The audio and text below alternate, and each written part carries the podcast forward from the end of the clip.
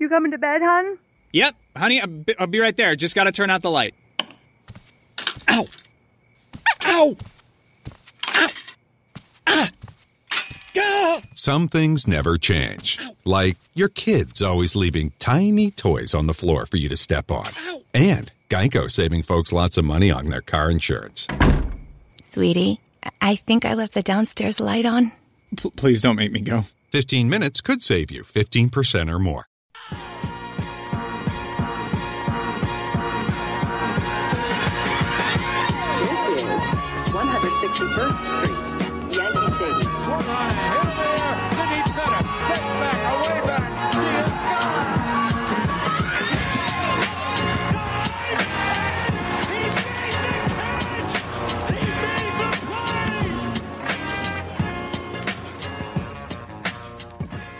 All right, welcome back to the boys of 161st Street. Today is 11/11.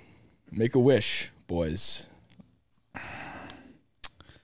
I wish. This episode 174 of the podcast. If you have been along for the ride, it's a lot of podcasts. It says 173 on the bottom. 173? Damon fucked it up because it's 174. Yeah, I'll wear that. I absolutely told him it was 174 too, and he just decided to not listen to that. That's neither here nor there. Welcome in. Appreciate you guys. Today got full house again. It's kind of getting the streak going. Getting to be a normal thing here. It's almost like we're planning it. It's completely on Murph. It's everybody and then Murph. It's whether Murph is just pouring beers or not, but. Yeah, we're happy to have you, and how are we doing? There's a lot going on. I was expecting these off-season episodes to kind of be a little stale for the early half, at least, until we get close to like the winter meetings. But the rumor mill is piping hot right out of the gate, and that's honestly kind of weird because the past couple of years we haven't had shit for past the winter meetings. Last season, nothing really happened in the winter meeting, unless I'm completely everything happened after the winter meetings. Yeah, last year was like everything was just dead silent. It was just like, are they going to re-sign DJ? And then it was the only conversation. It was literally asking Cashman that once a week and be like, yeah, we're going to evaluate all options. And then they were just like, yeah, we were going to try to stay under the luxury tax, and now that we did, fucking stupid. Which now I'm getting vibes, and people are talking that we're going to spend. Ken Rosenthal said we're going to spend like $9 million. And I don't believe that. I also have been getting vibes before he said that of like, you know, Cashman saying that we're going to retool and upgrade at center field, shortstop, starting pitching, just pitching in general. He had a quote about the entire rotation as a whole. Catcher as well. Like nothing seems to be off limits right now, which is very exciting because as we talked about last episode, Chandler wants to blow it up. And we all do too, to an extent. We just want to see new blood juiced into this fucking lineup because, like we say all the time, running the same shit out over and over again with expecting different results is the definition of insanity, and we don't want that to happen. The one good thing that did happen is Andrew Heaney is now a member of the Dodgers. That's probably the most important news we're going to hit. He's going to replace Kershaw. Dude, I gotta say, like, guy... He won. The guy had a terrible season. He was in the media more than any time in his entire career. Got shit on by all of us, and somehow was the first free agent to get a multi-million-dollar deal. $8.5 million. He won. How are you that bad at everything? That was such a big fuck you to everybody. Over how many years though? 1 year. Okay, that's still. Dude, did you see what they said too? What a terrible year. And he comes back and wins. Yeah, they're looking. Dude, I have a hot take. He's going to be sneaky good next year. Probably. No, he's not. I think he's going to be worth $8 million next year because he's not on the Yankees. Hard to see. I mean, he's going to another big market, so maybe not. But, like, there are so many people. Like, look at Lance Lynn. Like, the guy sucked. And then he leaves.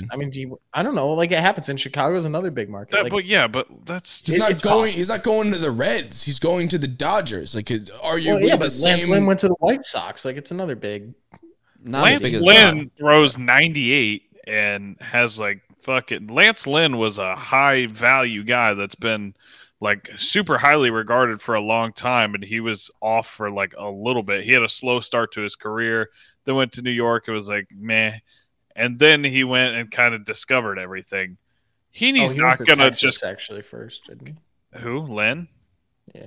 Yeah, he went to Texas and then to Chicago. Yeah, because they had those bobbleheads that they were giving away. No, the point is that there are people that come into New York, suck, leave, go somewhere else for a decent deal. Heaney's not that guy. You're not going to breed. Heaney doesn't throw 99. He throws fucking spinning sliders at 78, and they get hit 600 feet. The ball that Shohei Ohtani hit would have went out of fucking Polo Grounds. So. Like, save the clip. I want to see what he does at the end of next year. I do too, because he's going to. I don't think he's going to be great. June. I think he's going to be worth $8 million. He's going to be a perfectly slightly below average AAA pitcher. I mean, the fact that they're saying that they want him to be the next Robbie Ray means that they have expectations for him to at least not do that. Maybe that's what they're hoping for. You always hope for somebody to have a good year, but like they have plans for him in the rotation. It sounds like. And does that also mean that they're going to... I never... Like, you see all these graphics with free agents, and we're going to get into all the free agents. Because we could sit here all day and talk about all the free agents on the list. The way we're going to go about this offseason is, like, there's obviously going to be rumors, so whatever is currently being talked about, obviously, in Yankee Land, we're going to hit on. So there happens to be a bunch of different names that are in the rumor mill for today's episode that we'll hit. But when I see names like Kershaw... He's not going to go anywhere. Like, Verlander is probably going to go somewhere else. But, like, do you see Kershaw moving? Because, I mean, I don't... Like, this all ties back to the thing that I'm saying about Heaney having a role in their rotation. Like, will he? I don't know. They're not going to sign him for more than $18 million. So, it's kind of... I can't see Kershaw on another team. Did you see his interview, But is he going to sign for less than $18 million?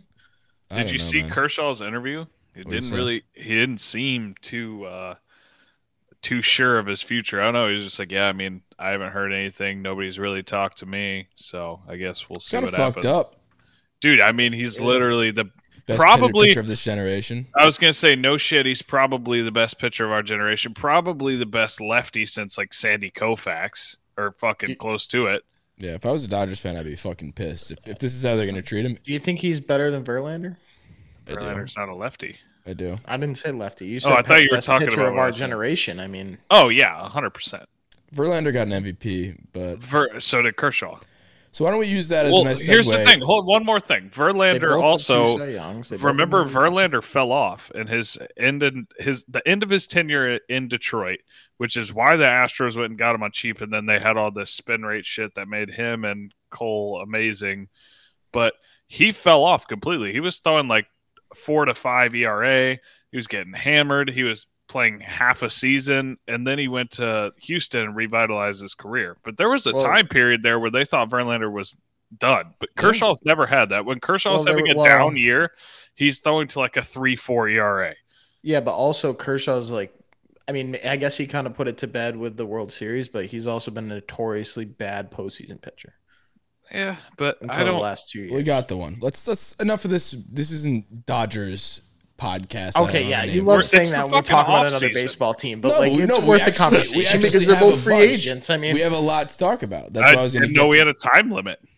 I mean, it is pretty fucking late. Yeah, we're all talking. We're peel back the curtain a little bit. We're recording this at 12:00 at night, and Chandler had a little hissy fit before we started. 12:00 in the morning, actually. I did not have a hissy fit. Work tomorrow. You guys have no. You don't want to get started. No, that's not at all how that. I was like, oh man, are you guys taking off tomorrow? Like in a cool way. I want to take a quick nap and get up and go to work. There you go. I was asking out of just genuine curiosity. So segue into another name that we actually did just mention, and I wanted to use this time because there's a bunch of names that we're going to talk about. And I wanted to play a game of like smoke or fire with the rumor mill going on right now with all the trades and free agency and all that stuff. So what's smoke or fire? I like that name. I know exactly what you're talking. I know what you're gonna say after. I love the name. I mean, it's not something that I made up. Did you come up with? Okay, I was gonna say there's no way. It's a known thing. It's like a thing that you could have told me you made it up, and I would have believed you. All right, well I made it up. So smoke or fire is basically there's a lot of rumors out there right now, and there will be for the rest of the off season. So. Smoke meaning is this just a smoke screen? Is this fake news or whatever? Is this fire? Are you blowing smoke? Is this real? So is this a real thing or is it just smoke? So why don't we start? Before we get into that, we are doing a giveaway. So if you want to win $161, 161 boys, play on our name. Just give us a 5-star rating on iTunes. We would really appreciate it, and you would probably really appreciate it if you won the $161. And subscribe to the YouTube. Just search up Bronx Pinstripes on YouTube. We do the live shows on there. A lot of cool stuff that we have planned for this upcoming season. But, yeah, if you give us a 5-star rating review on iTunes, and that, just... And if you already have done that, don't worry about it. You're already in. Yeah, if you're already subscribed and you already have given us a review on iTunes, you're already in. But if you have not, we see the numbers, and... you motherfuckers aren't doing shit. So we wanted to incentivize you a little bit. $161 out of Chandler's crypto Dogecoin portfolio that he just liquidated because he's moving to the city and he needed some cash. So like the win Terry Bradshaw's money. It's Chandler's Dogecoin. All right. So first up for Smoker Fire. Basically, this is probably a good one to do first because we just mentioned his name. So Yankees were, and if I'm correct me if I'm wrong here, I saw one of two teams at the Verlander workout. I don't know if that's true. I know they were at the Verlander workout. I don't know if they were the one of two teams. I could have read that wrong, but regardless, they were at the Verlander workout. Verlander is 38. He didn't pitch last year, and did he even pitch the year before that in the shortened season? He did? No. So he hasn't pitched for 2 years, basically, if I'm not mistaken. Regardless, he's 38 years old. Everybody knows what Verlander is, but we don't know if he's... Yes, he did pitch in 2020. Okay. Either way. So regardless, he didn't pitch last year. 38. I don't necessarily think it's a layup. I think this is pretty comparable to the Kluber signing.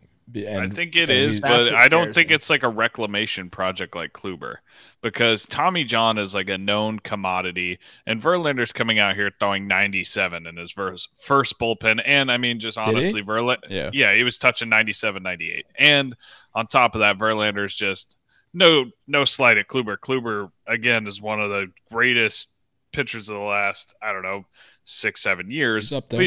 He's no Verlander. Verlander is special, and I really do think that there might actually be some track. I don't think he's going to be winning a Cy Young, but I think he has a chance to stay healthy and to be good, a lot better than Kluber did, because Kluber had that nagging shoulder thing, and it was just kind of persistent, and it wasn't, like I said, it wasn't a known commodity like Tommy John surgery. Tommy John is just, it's pretty, I'm not cut and dry because it's a major surgery, but you know what I mean.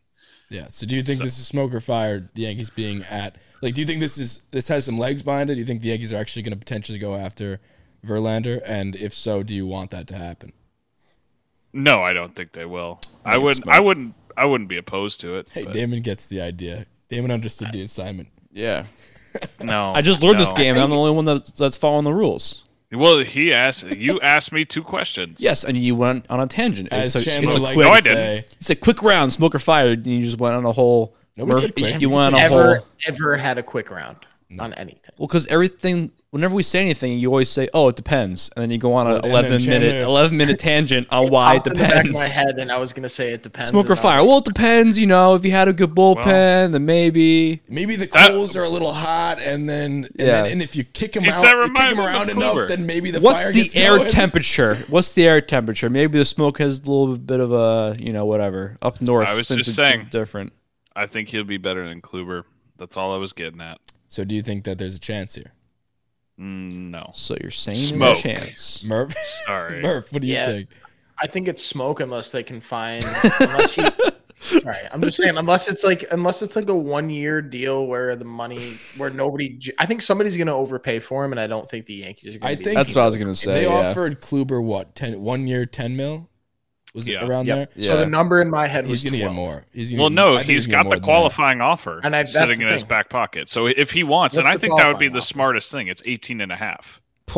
Yeah. He's not going to get that, though. I think the smartest thing for him would be to prove it 1 year, 18.5. He says he wants to pitch till 45. Okay, fine. Then go fucking do it for $18.5 million and show that you still have it. Nobody pitches until 45 except knuckleballers and Nolan Ryan.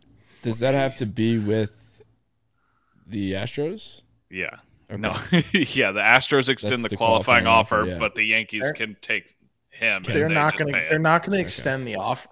I think it's just too much money for him. I mean, if it's more than $12 million, I don't think the Yankees are going to go for it. And if it's $12 million, then that's kind of a steal. Money aside, it's not going to be $12 million though. That's money aside. Money aside, because this is neither here nor there. Just predicting what the contract will be. Do you guys want Verlander? Do you think it would be a beneficial ad? I personally do see it very similar to the Kluber deal, but I mean, Verlander is known to be very good, and he's been very good. His game has translated, which is kind of shocking because he isn't really just that. He is a finesse pitcher, but he also has a power fastball. So I don't really know. I'll say this is encouraging. Yeah, definitely. But I mean, I'll say this on if I want him or not. On what you're asking, if you want him, if he is not the only move, yes. I don't want another off season like last year where we go out and get 2 or 3 reclamation projects and hope one sticks. If you bring in Verlander with no expectations or the expectation that he'll be good and serviceable, then fine. If you bring him in as your only pitching ad and you're expecting him to bounce back to ace form and stay healthy over the course of 180 plus innings, then no, I don't want him. I don't want him at all. I agree. I think if it's him as a cherry on top, like end the off season, at the end of it, just like get him, and that's like puts us over the edge and really gives us a shot of one having him around all the young pitchers that we do have, like even Severino, who hasn't had much experience in the majors. He's been in and out, but also really younger guys like Luis Hill, Clark Schmidt, Devi Garcia, all those guys. Having another guy, and he's been with Cole, so like those two mesh together, I would assume. Like that whole thing, I agree though. If it's a cherry on top of an already finished offseason, maybe we get like a Rodon. I don't know how the offseason's going to play out, but I don't want him to be the premier pitcher that we get. I want him to be the fuck you move. Like, oh yeah, and we got Verlander. Right. Exactly. Yeah. You want him to come on as cherry on top. Clip that. the extra serviceable pitcher, but in order for that to happen, you have to pay him like a serviceable pitcher. You don't pay for who Verlander used to be. It's See, that's why I don't think that'll happen because and that's why it's not going to happen. I don't think he's going to be the cherry on top for that reason because he's going to cost a lot of money, but that's like I said, money aside, that's how I would want it to play out, and that's why I don't think it will play out. So moving on the smoker fire. So Cashman addressed the media, and he was actually being very direct with the media when they asked him, which is not something they were used to around this time of year. It's usually just like you're hearing or it through ever. You're usually hearing it through the grapevine, and then you ask Boone, and then he's just like, you know, I don't really know. I'm not allowed to say anything, and then it's like, oh, whatever, and then it happens. And that's that. So Cashman straight up said straight to the media that he contacted 2 of the shortstops in the market, had 2 separate conversations with each of their agents. And it was later, it's assumed to be Seager and Correa. And then it was now we know that it was Seager and Correa that he has had conversations with for them. So we've been talking a lot about Seager Correa. It's obvious that shortstop, I think, is the top priority, and that's something that we all know. Do you think that's smoke or fire that we will land I mean, it's not smoke or fire that he's having the conversations. He's having the conversations. Do you think it's smoke or fire that we're actually going to get one of the 2? I think it's fire. Fire. All the way fire. Do you think this offseason is a absolute bust if we don't get one of the 2? 100% yes. Yeah, I think just that's like that is our clear underlining weakest point. Underlining is not the word. Underlying is the word you're looking for. For 1,000, Damon. Also disagree. Wait, what is it? Underlying? It's underlying. There's no N. Really? And it's a Y, underlying. Yeah. Moving on. Learn something new every day, guys. In your case, you learn a lot of new things because you don't know much. So grammar is not my thing. Nope. Not your strong suit. So not my strong suit. Do you think, Murph, while you were being a little boy in the little boy's room, fire. I heard everything. I still have my. Okay. So no. Do you think the offseason is a total bust if we don't get one or 2? Okay. Yeah, 100%. We already talked about that. Actually. Okay. It depends. I would. It's not a depends thing, really. It's just I think Semien wouldn't be a bust. I think Semien would be the worst case scenario. That's what I said last time. I don't know if you were pouring beers, but Semien is a settle. That's exactly what we said before. So, Semien is overpaying for a settle. I don't see Semien as a settle as much. Semien doesn't play shortstop anymore. He did, though, and he was a He wasn't a good shortstop. All right, we talked about this a lot. He was a good shortstop. We talked about this a lot. Murph was probably pouring beers. No, but we talked about this, I know, but I think that it is not a bust if we get Semien. Would I rather have Correa and Seager by a million? Yes. Yes, but that's, we talk about that so much as a settle thing. No, like, we don't have to. I don't. Who the fuck? Agree to disagree. Is he a visitor? What the fuck is going on? Jeez. Jesus Christ. Is that your fire alarm or your doorbell? God. I mean, click the button. Not the time to say hello. Are you guys getting robbed? Edit this part out. No, leave it in. No, we're not getting robbed. That's our doorbell at the apartment. So moving on to the next one. Did you guys order food or something? I don't fucking know. Damon's a nonsense human being. Yeah, it's Damon's fault. So moving on to the next one. The A's are ready for a fire sale. That seems to be probably everybody, and that's what I assumed. Everybody is available, and that's always the case with the A's because they usually just groom somebody until they get really good, don't have the money to pay for them. They do have the money to pay for them, but they love being the Billy Bean Moneyball, so they let them walk. Matt Olson is exactly that person. We were talking about that before. Other players like Matt Chapman and other people like that. I assume nobody's off limits, but the one that they're talking about right now is Olson. And they also said they're willing to listen to offers for starting pitchers Chris Bassett, Frankie Montas, and Sean Manaea. Maybe those could be throw-ins because I wouldn't mind having them as depth pieces. And maybe those are more likely versions of that cherry on top that we were talking about to end the offseason. Like, you're going to get Olson. That's going to be great, but you're also going to get some pitching depth because you lost Andrew Handy, but just like people in the rotation or soon to be in it, that sort of thing. Because we do still have injury-prone players. Cole's coming off injury. That's not the injury-prone player I'm talking about. We have Sevy, who knows what he's going to be. Cole was dealing with hamstring stuff, which actually we saw for the first time was talked about by Scott Boras. He said he was dealing with shit since like the Indians series when he got injured. But what do you think? Smoke or fire with the Olson trade? I would say fire, but I don't think it's going to happen. I think there's genuine interest, but I don't think that they'll pull it off, I guess. I think it's fire. I think it's going to be something that we're going to talk about more than just on this episode. Like this isn't going to be the last time we're talking about it. Whether it's going to happen or not, obviously you can't predict that, like, yes, this is going to happen, but I think the Yankees are going to be willing to give up a decent chunk for that. And obviously we're talking about like giving up Voit, Gleyber, and Andahar, or who is the third? There's another one. It's going to be Michael K show. I feel like they're going to ask for Volpe or Dominguez. They're going to want Piraza probably. Oswaldo, Peraza. No, that's Peraza. They're going to want Piraza, the center fielder. Oh. I think is his name. Fleury maybe. No. Peraza's younger, and he's very good. I mean, he's going to be the biggest probably because I believe, if I'm not mistaken, he's Rule 5 eligible too. So he'll be one of the bigger asking pieces. I think he's probably like the 12th ranked prospect, maybe a little bit higher than that.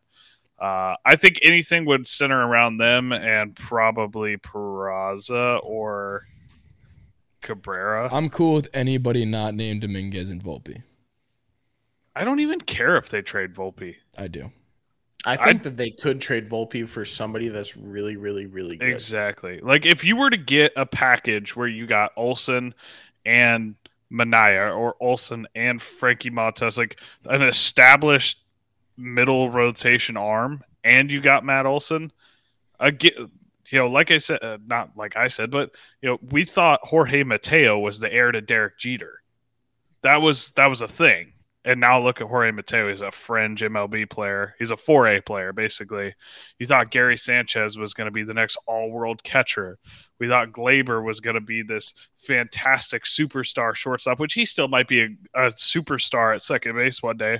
But the point is you can't project. You can project all you want, but it doesn't make it factual. How somebody performs at 20 years old doesn't mean that they're just going to be this out of this world player. And I'm willing to give up a 20-year-old for a already in their prime superstar. You know what you have. Olson is a known commodity.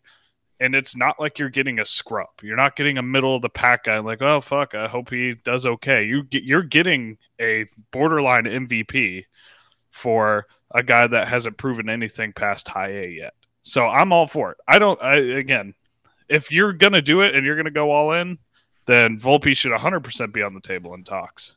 Exactly. If you're going to burn it down and build it back up this year, like all in one offseason, like the 09 thing that we were just talking about, you're not going to get out of there without giving up a Volpe, a Peraza. Obviously, I think Dominguez is untouchable. I don't think he's going to be involved in any deals. But if we're really serious about making that kind of a trade, he's on the table at the very least. Whether they give him up or not, sure. I don't necessarily even think Matt Olson is the guy that we should be dumping our farm system on, but I don't either. I'm just he's saying, involved in a trade is fine. Then why do you even want it? Well, I'm just saying, like, maybe there's Rizzo another trade is a package totally that, fine maybe, option. I agree, and that's exactly what I'm saying. And so, like, yeah, I'd rather get Matt Olson, and maybe we can get him without giving up one of those two guys. But if the deadline comes along and we have the opportunity to swing something huge there, then I'm fine with both of them being on the table. Obviously, maybe not both of them but they're both potential made. They have the same kind of thing. Like, they're both potential major league shortstop superstars. The next guy that they're trying to bring up, you're not going to necessarily need two of them. I'm not a prospect hugger, but like I totally would do, like, if it's too much for Matt Olson, like too much, and I consider that including Volpe, then I'd rather just bring back Rizzo. Agreed. I don't think it's that big of a step down. I think they're both premier defenders, and obviously Olson has the edge batting wise, at least in recent years. Rizzo hasn't been like his normal self that he was back in 2016 and all that stuff, and that's pretty evident. But if it's going to cause Volpe, I'd rather just bring back Rizzo. Here's the thing you get though with Olson is you get more payroll flexibility, which even if they spend and go to the luxury tax, it's not just going to be unlimited. And Cashman said that Olson's still in arbitration, and Rizzo, how many more years? He's got two more years of arbitration. He hits free agency at 30. He's 27. So, okay. But you have that, and then Rizzo, I believe, if I'm not mistaken, he turned down $100+ million from the Cubs already. So if you're bringing Rizzo back, you're not bringing him back for cheap. And that takes away from what you can spend on pitching, on maybe Starling Marte, on something along those lines that you can reinforce elsewhere. And you're not spending money there, and you're spending it on first base when you already have a first baseman and Luke Voit, who's pretty good. I don't see the point in overpaying for a first baseman cash wise when you have those two options. To me, and I know it's probably dumb to say this, but Rizzo's the third option for me. I would have Olson as my clear cut one, and then I'd have Luke Voit at two. Spend your money elsewhere, reinforce, get a center fielder, maybe go get a new catcher, but that would probably have to be the trade market. But you get what I'm saying. Go get a center fielder, go get a premier starter, and roll with it. And then roll with Luke Voit. Yeah. I would rather see that. Can I ask you guys a question? You absolutely can ask me a question, Murphy. Assuming we don't get Olson, do you think there's any shot that Luke Voit and Anthony Rizzo are both on the roster next year? Like, no, there's absolutely no shot. That being said, it's gonna happen. I just don't feel like I'm not really worried about first base whatsoever, personally. I am. Just because it's like, what the hell is going to go on? Like, what if none of the three? But we have DJ LeMahieu. We have options. Like, I'm not worried about it. That's honestly my biggest fear. Why? I don't want him to be the first baseman. If DJ's playing first base, that means we brought in Semien and another shortstop. Right, Gleyber's a second baseman. Gleyber's playing second baseman. Yeah. Second base. Gio's at third, and then you brought in a primetime shortstop. Then where does the rest of the money go, though? Like, there's still going to be pitching, money if we... Marte, Chris Taylor. That's what I'm saying. We have options at first base, and I don't think that...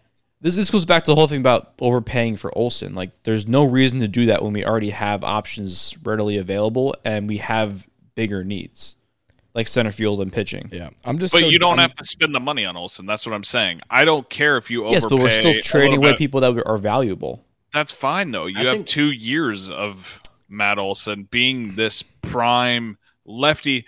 superstar. And I was kind of looking at it the other day. Somebody else brought it up, and I don't remember who it was. It was on Twitter somewhere. But all of the Yankee cornerstone teams have that premier first baseman. They have a cornerstone first baseman, Mark Teixeira, Paul O'Neill.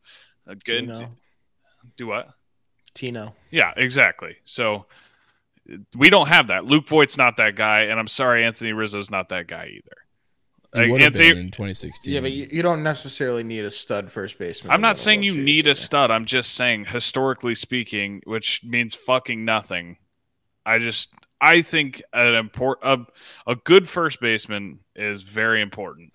They make the rest about this.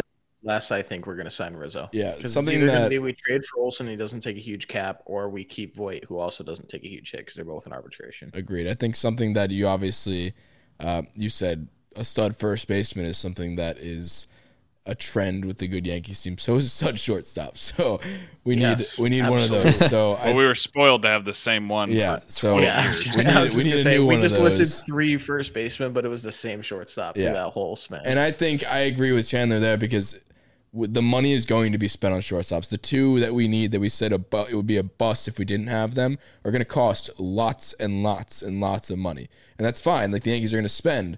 But with that being said, you can't, like, they don't print money. Like, inflation's high, but like they don't have all the money. Like, they got to spend the money. We kind of do, though, because we were under the tax reset and all that stuff, which doesn't really make the most sense to me, but so, regardless, this is obvious, even with the tax resetting.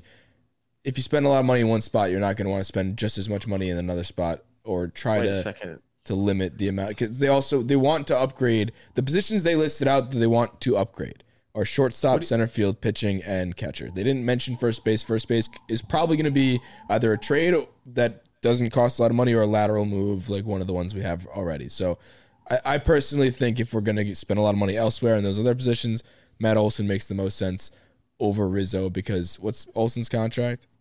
He's due for like $7 or $8 million. That's totally fine. That's not a lot of money. And you get the best player at that cost. That would make the most sense, and it would only cost prospects, which honestly, fuck it.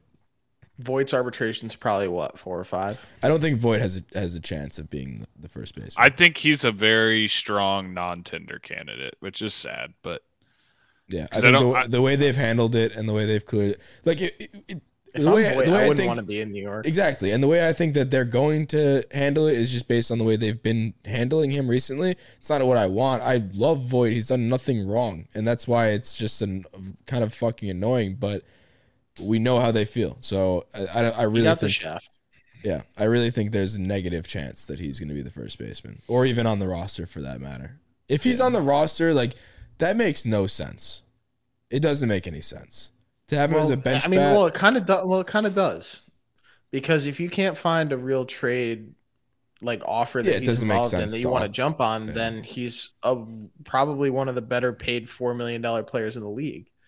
So, you're right. I mean, it sucks for him personally, but if you're the Yankees, it doesn't not make sense to bring him back really for $4 million, because he's a great bat. I feel like God forbid, whoever your first baseman that you bring in gets hurt, then you have which will the best backup first baseman. Yeah, exactly. So, I think it does make sense. Talent, Murphy. Saddest thing. No, you're absolutely right. And I hope for his sake and for ours that we can find a trade or something where we get value back and he's a starting first baseman on another team and he does well for his sake. I would not be surprised at all if he got cut.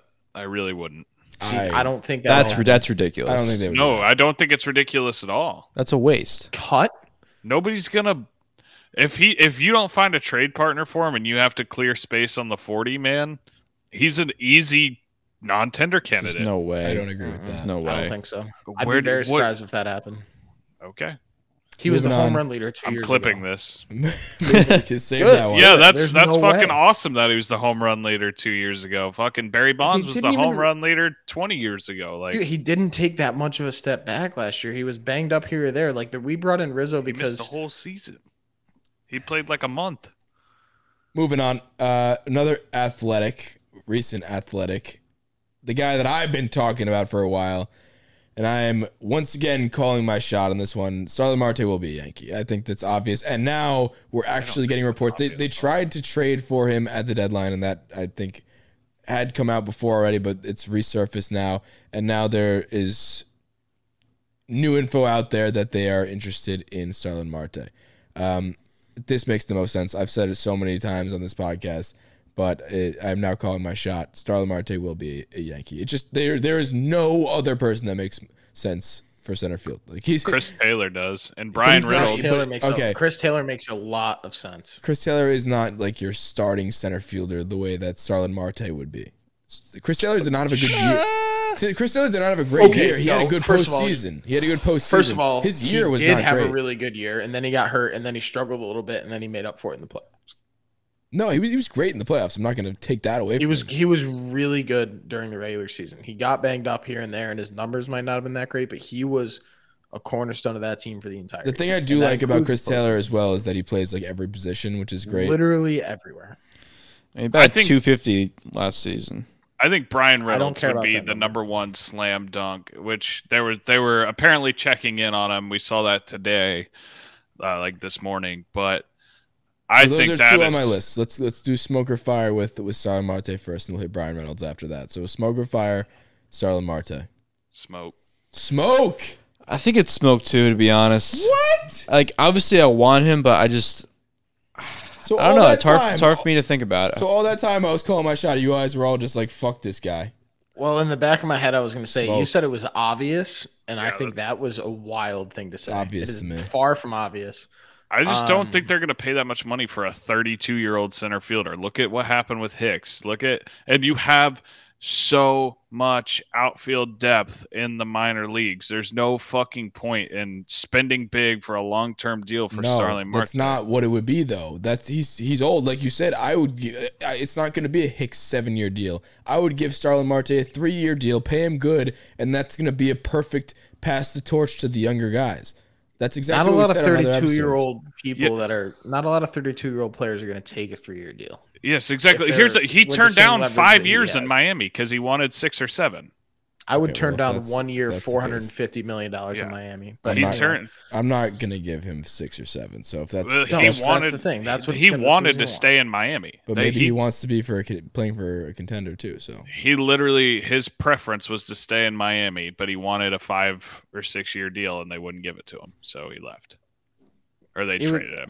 I don't necessarily think it's smoke. I think like they're checking in on him. There's something to it, but. That's one of those kind of things where I feel like if that trade notification or that signing notification comes across my phone and be like, that's too much money. Yeah. I either too much money or too many years. Cause if you give him too many years, then you're stuck with Hicks for 5 and Starling Marte for 5. And then 5 years from now, you've got, I don't know, you've spent $200 million in center field and both of them are 40 and you got 5 years of them. Yeah. That's very, very true. So you three are all smoke on Starling Marte. I'm not necessarily as far on smoke as these two. I like Starling Marte, but I don't want Starling Marte for what it's going to cost. Okay. Years-wise. Also, for what it's worth, the fact that you're trying to speak it into existence makes me think it's a little more fire because you have a tendency to do that. It's because I'm smart. I think it makes a lot of sense in terms of like our need and the type of player he is, but I think to Chandler's point, like I do think he's going to ask for too much, and that's why I'm a little hesitant to why if it's actually going to happen. What if they loaded up here's how I would do it, and I think he would accept this: is load up the AAV, get a center fielder that can fucking hold it down for 2-3 years, load up the AAV, win now with him. He would accept higher AAV for 3 years versus a lower. Like I'm saying, give him like 1.5 times what he wants. Like I don't know. I'm just saying, give him raise the AAV per year and let him play. I mean, that would be a better contract on the Yankees side of things. You don't have a big one on your books for a while like you do with Hicks. You do if you're trying to get one of the shortstops. No, but we're talking about getting the Seagers and the Correas of the world. If we bump up his AAV. Okay, but the two positions they said they wanted. The two that they were. We're not even talking about that right now. But The two positions of most need. I know. But the two positions of most need that they want to upgrade on, they said, were shortstop and center field. Two of the most arguably important positions on the baseball diamond. And that's not an argument. They are the two most important. They're the quarterbacks of the defense. And center field. Brian Reynolds. Chris Taylor and Brian Reynolds. I think Brian Reynolds plays multiple positions also. He plays less outfield than Chris Taylor does, but I think technically he plays outfield. Chris Taylor doesn't excite me though. Chris Taylor gets me riled up. That's the kind of player you want. You always talk about that. You've been preaching that since the day I met you. Scrappy speed, that's literally what we need. That doesn't mean that I have to get excited about every fucking scrappy fast player. I have preferences amongst my preferences. If you're going to get excited about any scrappy fast player in baseball right now, yet alone somebody that's on... I think you're just too attached to Starling Marte. You're too attached. You are. Starling Marte's not a superstar. I could bet you right now. I'll bet you right now. He's 30 fucking two. He's been playing for 10 years. He stole 47 bags last year. I think Chris Taylor is as serviceable as Starling Marte. Agree to disagree. And for a way better deal. So moving on to Brian Reynolds. So there's a lot of talk in the rumor mill about Brian Reynolds being on the trade block. I think he's under control until 2025. So I saw that the Pirates don't necessarily need to move him. So they're not, unless they're wooed by a deal, which I think for Brian Reynolds, I read that deal would include guys like Volpe and guys like Jason Dominguez. So if that's the case, that makes sense for the Pirates. I mean, he has not a lot of money on the payroll. He's got a lot of control for the team. They are not switching center fielder. There's no reason to move him if you're the Pirates unless you get wooed by a deal. Yeah, but they love giving up their best players. But for a good, it's their favorite thing to do. But I think for a good deal, I think that's the only way he'd get moved. So I think this is smoke. But what do you guys think? I don't think it'll happen. He was one of the players I really wanted at the deadline. I just don't. I think it'll cost too much. Not even, like I said earlier, I don't mind giving up prospects, but he's going to cost. If it's rumored that it's astronomical, then it's higher than what we can even imagine as fans. So yeah, that's a good point. I mean, it'd be really cool if this cycles around at the deadline again, and we're making a push, and maybe he's playing a little bit lower than expectations, and maybe we can grab him for a little less. But this upcoming deadline, you're saying? Yeah. All right, call your shot, Murphy. I'm calling it right now. Clip Take the tape again. No, I don't think any of us are on the same. I think we're all on the same page here that none of us think that this is going to happen. But if it did happen, that'd be awesome. I mean, he's a very good player. There's nothing. If there was less years on his deal, I think we'd have a much different conversation. But yeah, if he was a 2-year rental, and then you got him for 2, I think that's something that could actually happen. Moving on, Yankees are once again open to upgrading at the catcher position, looking for other people to take over that aren't named Gary Sanchez. So, do we think this just in general? That there will be another person catching other than Gary Sanchez in 2021. Is that smoke or fire? Do you think there will be somebody else catching? Hold on. Here's a statement because that was a little confusing. There will be another catcher catching, not Gary Sanchez, on the Yankees in 2021. Smoke or fire? That's your statement? That's my statement. Smoke. I think there's a little fire there because why are you adding Donnie Sands to the 40-man if you're planning on rolling out Gary and Higgy again as your 1-2 punch? Smoke or fire, the starting catcher of the Yankees is not on the roster right now. I mean, I think there's a little fire there. I don't think it's inevitable. I don't think it's even super likely, but I think if they can get a guy that they feel comfortable with, they won't hesitate. I don't think that Gary Sanchez is – I think they're actively trying to get rid of him, I guess. And if they can find anybody that they like for the price that they want to pay, then he's gone. I mean, I would love that to happen. I'm totally – we've all been saying this for the entire fucking season. I think we're all over it. If that happens, I'm all for it. I'll support the hell out of that. Higgy's going to be the backup catcher regardless because of Cole. There's no way he's going to be moving anytime soon. Any chance Higgy's a starter? I don't think so. No. They tried that. I think that he's too inconsistent with the bat. and you know he's a good defender, but that's it. So it was Gary. I think that they're gonna bring somebody else in. That's like the Higgy type player. Maybe that's a little bit better of a bat, little drop off on the fielding. See how it works, and I don't think it's gonna work. I don't know. I have this feeling that the Yankees are way too attached to Gary Sanchez for some reason, and I just. Well, I hate that I feel that way, and I feel like they're just saying this just to shut us up for a little while, and then they're gonna bring it back and be like, "Oh, we didn't find anybody that was suitable to the Yankees. We still have faith in Gary Sanchez because of his bat.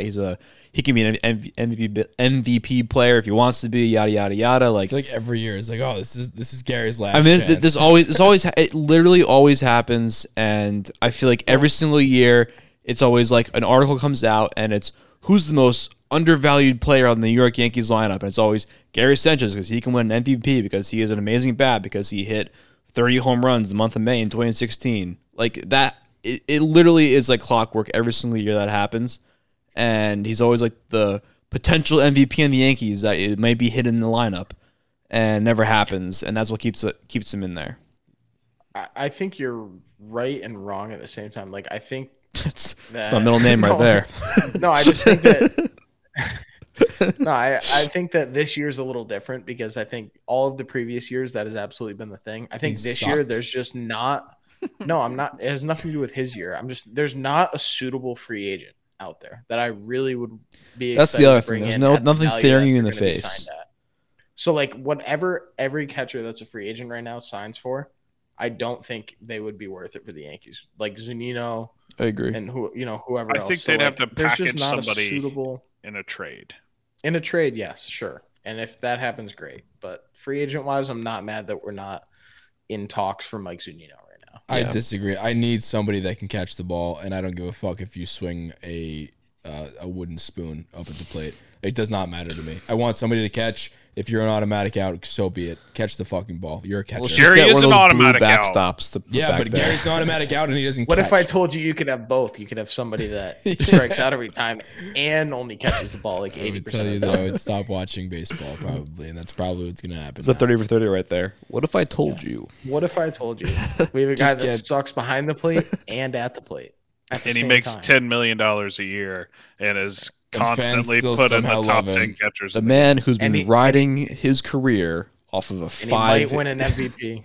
I love people that are like, why don't you like take out the injuries in 2021 and look what he did? Like, yeah, he still sucked ass. Like, how do you explain 2020 and 2019 and 2018? Like, if you take out the injuries, the strikeouts, the laziness, the just pass balls, baseball IQ of a fucking pineapple. And if he was good at catching and hitting the baseball, he'd be a really good catcher. Agreed. So last note on this. I fucking hate him so much. Last note on this. Dude, on this topic. I'm gonna say it. I can't wait for him to be good next year. Whatever. Great. Great. I hope he is fucking fantastic. Awesome. He's totally going to be the catcher, isn't he? Yes, he is. It's all smoke. And he's going to hit 230 with 25 home runs. He's 230, so he's getting better. Here's what happened. Right, he's going to hit a home run game one, and that's going to take him until the whole month. Everyone's going to be like, oh, Gary's back. Yeah, that'll buy him enough time. Yeah, that'll buy him my time. Gary haters at now. Pussies. How many times do... Fucking right, Gary haters, fuck you. How many? I won't say us, but how many times is Yankee Land going to say Gary's back next year? Over under is a good bet right here. I'm gonna say 0.5 because he's gonna be on the Tigers. I'll make it 5.5. All right, I'll make it 5.5. You really think that? No, but God, I fucking hope so. Yeah, we'll take Romine back. Say what you usually say is like he's gonna go to the glue factory. Or something. that would be ideal. I hope he's in the KBO or KBL by the time. I don't. Fuck him. He doesn't even deserve that. They get treated like kings in there. What the fuck do you know about the KBO? More than you know. I believe it. You know what I've been through. You know what? Gary Sanchez needs to take over for the catcher from fucking Major League when they called him. He's in the like fucking Mexican league that is in like a fucking trailer. Like that's where catcher from Major League. Crash? I think his name was Taylor. No, Crash Davis. That's Bull Durham. Yeah, that was. I think his name was Jake Taylor in Major League. Jake Taylor. That's where Gary Sanchez needs to be next time he gets a fucking phone call from a Major League team. You're thinking of Crash Davis, and you're just slandering Crash Davis by saying Kevin Costner. Yeah, no, I think there's a 100% chance that Gary Sanchez is the starting catcher. And you know what? The funniest thing is he's probably not going to catch opening day again because of Garrett Cole. The only starting catcher that can't catch opening day. Can we talk about how many bad catchers there are in Major League Baseball? There really aren't that many good catchers. We could have a whole episode about that. Yeah. We get like there's 29 of them to talk about. There's like JT Realmuto and then everybody else.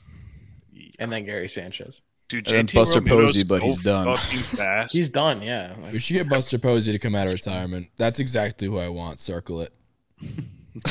Imagine I called my shot on that. He's gonna come out of retirement to come to the. Why the fuck would he? That's actually the last person who would ever come to the Yankees. Yeah, the guy who is a borderline Hall of Fame. He's probably a Hall of Famer. Who just I say borderline off, just because he rode off into the sunset. Yeah, I was about to say he rode off into the sunset. Rode off into the sunset with his two new adopted kids. He's got a perfect, happy family. Like lives in California. I'm gonna uproot my life and move 3,000 miles. To come out of retirement. We have a better chance of signing Ken Griffey Jr. than fucking Gary Sanchez has a better shot of being good than we have at getting fucking Buster Posey. I think that is the last one I have for Smoke or Fire. But in other news, can we talk about Chris Taylor some more? Because Chris Taylor just has me all fired up. That's he is my Starling Marte, and I want him so bad. All in on Chris Taylor. I just don't see him as the same like star-powered player, and maybe that's because he did. Starling Marte is not a superstar. Just shut the fuck up for a second. I wish I had a button to mute you. Like I can't just finish a sentence. Jesus Christ! I think you do have a button to mute him.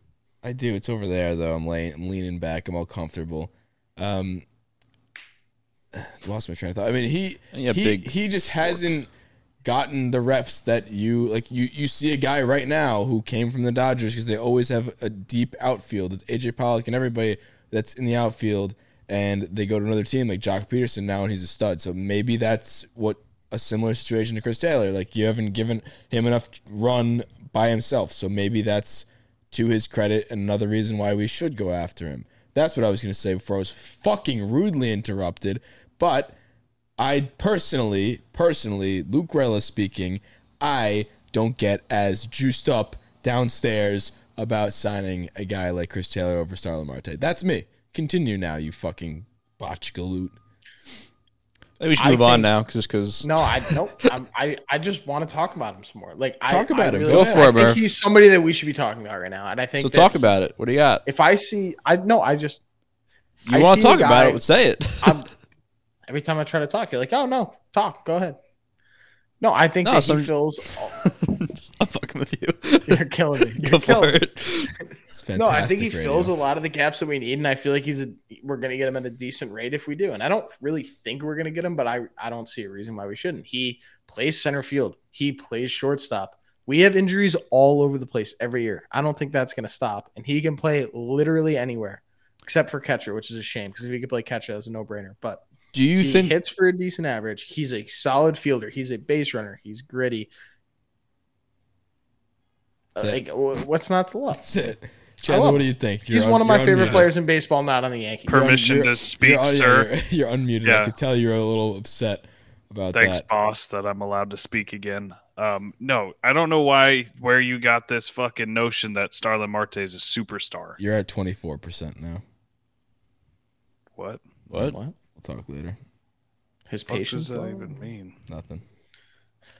I'm with you. I see what you mean. I don't. I think Starlin Marte is a little bit. That's fine. Overrated as well.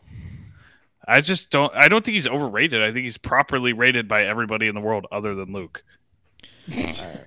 I said there's opportunity for him to be good. No, you said that he doesn't have the star power of Starlin Marte. Like you're bringing in fucking prime Ken Griffey Jr. Just doesn't get. I'm just saying. He doesn't get my juices flowing the same way that Starlin Marte does. No, my juices are flowing. Your juices aren't my juices, Merv. My juices only get moved by things that I like, not you. I don't want your juices. Okay, don't fucking touch my juices then. All right. Yuck. Yuck is right.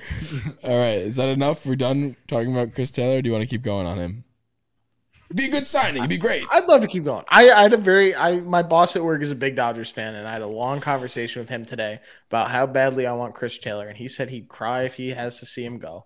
And I don't blame him. Do you think he's overhyped because he only does well in the playoffs, or like he not only does well? I'm not saying this because of his playoff performance. He was on my fantasy team this year. I personally don't really. I don't remember watching really him play in the regular season. I just remember him going off in the playoffs. No, in the regular season, he was very, very good in the beginning of the year, and then he dropped off a little bit because he had some nagging injuries, and then figured it out in the playoffs. But if he's a 250 hitter for the Yankees. He fills so many voids. He's the base runner that we need. Like the fourth highest batting average on the team. Exactly. And we're talking about, this guy sucks. Bro, leadoff hitter right there. EJ didn't even hit 250 or barely hit 250. But he's like the kind of guy that we're talking about how we need. We need a guy that can steal bases, that can field the ball, and that can get on base. I feel like that's Chris Taylor, and I feel like we can get him at a decent price. I don't think the Yankees are going to go for him. There's no indication that they are. But I feel like he's something we should talk about. I'm cashing, I'm getting him. Okay. I wouldn't be upset about it. He's the cherry on top that we're talking about. I agree. That's what I was about to say. I don't think that he would cost a whole lot in comparison to, I think Starlin Marte will cost a little more. So maybe because of that whole factor of it, which is a big part of this whole puzzle that's going to come together is money. And maybe this makes more sense because, one, he plays more positions. Two, he doesn't have a household name in the same way that I think Starlin Marte does, which maybe that isn't a real thing. Maybe that's a figment of my imagination, but I think he would come at a lower price than that of Starlin Marte. And maybe that's because he does play a bunch of different positions. He doesn't have a true identity, so that he hasn't really slated himself as this is what I am, and that maybe costs him a little money, which kind of doesn't make sense if you think about it, because he's got more to offer, but I don't know. Maybe that's a part of it. Maybe that's why people don't look at him. He doesn't steal as many bags. He doesn't hit for quite as high of an average. He's not a household name. Okay. So he is a household name. Thank you. There is one other thing I wouldn't mind talking about. I know we talked about Semien would be settling.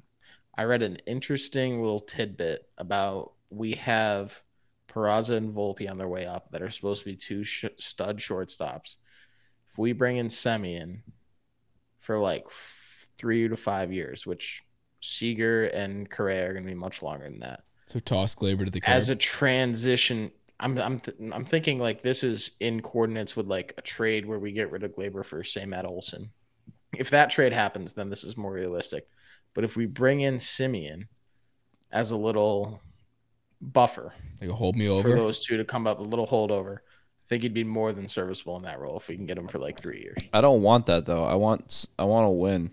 I don't want to. I don't want someone to hold us over. I don't think he takes away from that. You want to win? Thanks. I want to win too, but I think that we're overlooking how good Trevor Semien is. No, I'm just saying I like Trevor Semien. Trevor Semien. That mindset right there is just we're gonna wait until we have other people to win. Yeah, I'm with you. I don't want terms with Saints quarterback Trevor Semien.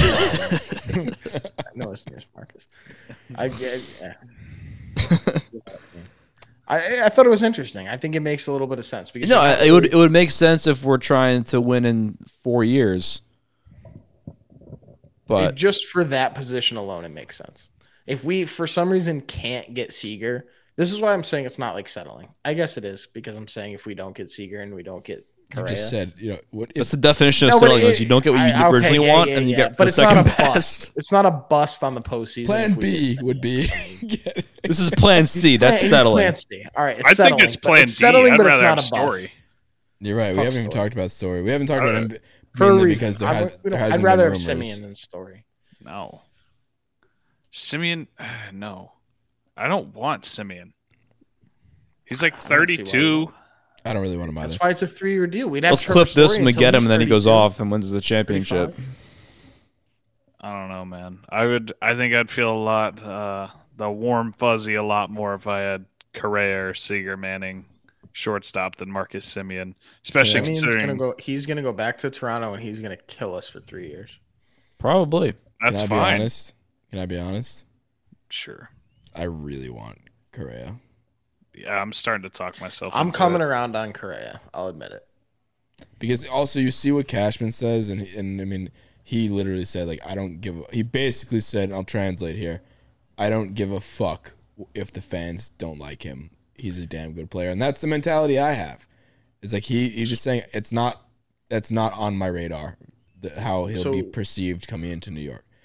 I was watching He also said this about him, too, sorry, Murph, that he's a tough guy and, like, he can handle it. And I agree.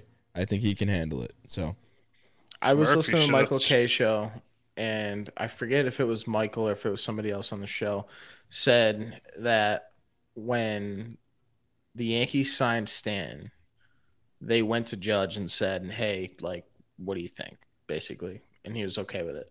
And so they're saying that if they go through the same thing and the front office is okay with it and the players are okay with it, more importantly, then fine. Then why if the players are okay with it, who the hell are we? Like, if they're willing to play with him, then fine.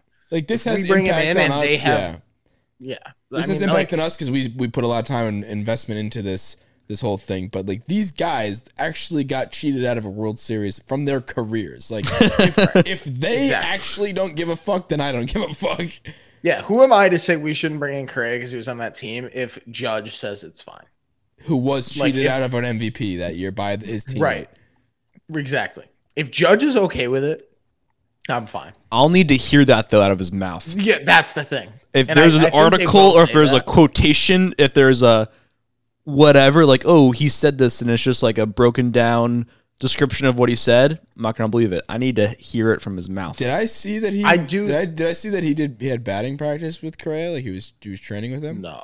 At some point, I think I would have heard about. I think I would have heard about that. Gleyber, you're thinking of him and Gleyber. Yeah. No, I think I heard that somewhere. I'll check my sources. Pretty sure I'd be like very. If that happened, I feel that would have blew up if that actually happened. That would have been a huge deal. I think he doesn't hate Correa. I think he hates Altuve. I mean, because of the MVP thing, took the picture down and all that shit.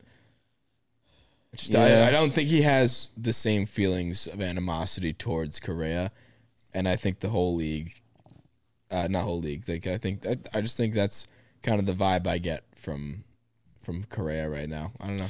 As long as there's a hazing period, I'm cool with it. I said that before. Meanwhile, he I would like to see that. He was the biggest piece of shit, and he deserves like everything he got. He was the third biggest. No, he was the second biggest. He was the second biggest. Altuve was the first biggest piece of shit. He was the second biggest. Who was the third? Bregman. I think Springer then Bregman. Not Springer. Springer didn't do shit. Nah, Springer. I think Springer didn't do anything. He moved on. I feel like everyone forgot about that. He moved on. It's just because he's not in the Astros anymore. I know. Yeah, it's like. And he basically had like the Madden curse. He had like such an injury riddled year this year that it's like, I think that probably would be like what the curse is when you leave. I mean, obviously Gurriel. Probably Gurriel's third. No, I just don't like his face. I don't really dislike him, but he just like. Well, fucks people us were all booing. I mix him up all the time. He's not very outspoken. That's why people were booing his brother because he was. Yeah, he's related. Yeah, exactly. He's related to Yuli Gurriel. It's just ridiculous. All right, I think it's getting late. Just to close out the show, there's a few little news and notes that I wanted to hit. The preseason rankings were out. Did you guys see that? It was the way too early preseason power rankings. It's a terrible image. We were at 7. It was Braves, Dodgers, Rays, Brewers, White Sox, Astros, Yankees, Giants, Red Sox, Blue Jays. That makes sense. The Braves are at top. If they weren't, there was an NFL ranking one time. That was, I think it was when the Eagles won the Super Bowl. The following power ranking that came out was not the Eagles on top. It's like, how do you do that? How do they just fucking won the thing? How are you without? No, I get it though. Without two of their three best players and their best pitcher. Yeah.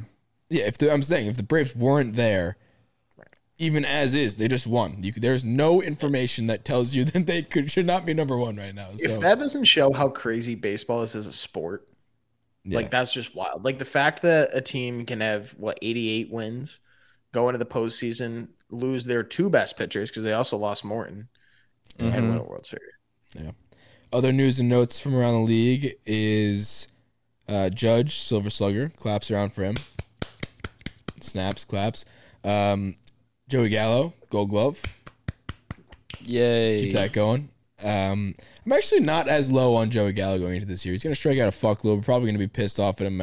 And I feel like that feeling of not being low on him, like, I feel like that'll fade right when he strikes out a couple, like, 100 times to start the year. But as of right now, I don't feel upset about him. Maybe it's because he got the gold glove. Maybe it's, I don't know. Also, Cole, Loaizaga, Judge, and Stanton, right? We're up for first team. Were they? Yeah. I think they were all in, like, the nominees. Claps to them. And last thing I wanted to get was Brian Cashman said the Yankees have expectation and optimism that, wait for it, Damon, ready to have your heart broken again? Get your hopes back up. That Clint Frazier dealt with last season, the stuff he dealt with, will not be an issue as he enters the next season. What was the issue? Be like a legitimate, like where's this place? I would love to hear what the issue was. Brendan Cuddy added after that in the thread. Cashman also added that Clint Frazier has been back doing baseball activities. Didn't want to get into the details that Frazier dealt with last season. Said Frazier will talk about it when he's ready. Last season aside, like, we don't have to talk about that. Where does he fit in the lineup?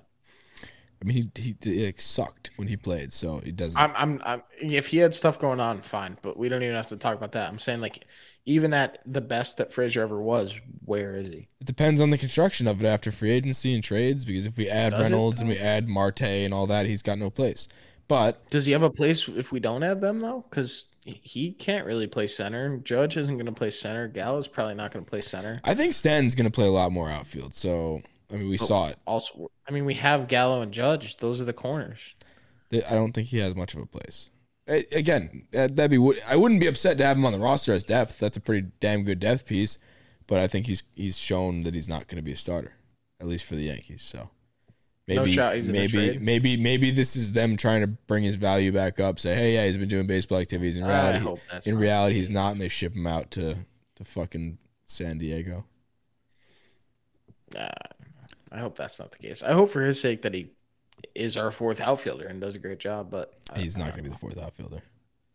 We're upgrading at center field, so assuming what we have now, assuming we do that, if I think there's 99.99% chance that we get one of Marte, Chris Taylor, or Brian Reynolds. Do you throw Chris Bryant in there?